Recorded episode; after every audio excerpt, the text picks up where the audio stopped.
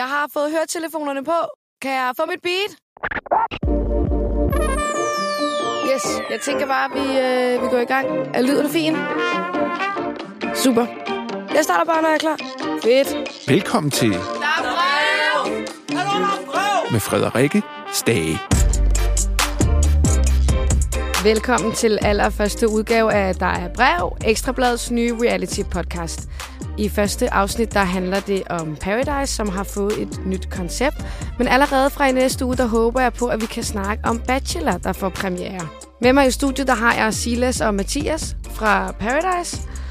Øh, men før vi starter, der tænker jeg lige, at jeg bliver nødt til at forklare de nye spilleregler, for intet er, som det plejer på Paradise. Programmet har fået nyt navn. Man behøver ikke længere at danne par af forskellige køn. Det vil altså sige, at to piger kan danne par, og to fyre kan danne par sammen. Jeg har set de tre første afsnit, og jeg må sige, jeg er faktisk overrasket over, øhm, hvordan de er. Til at starte med, der tænkte jeg, det bliver sgu noget lort. Jeg vil have drama og intriger, jeg vil have sex, ligesom på Paradise Hotel. Men jeg tror faktisk, at det nye Paradise godt kan gå hen og blive ret fedt. Jeg tænkte dog lige til at starte med, at det var måske lidt meget lejerskole. Øh, kom, lad os være bedste venner. Men med de personer, der er blevet castet til programmet, så tror jeg faktisk godt, vi kan glæde os.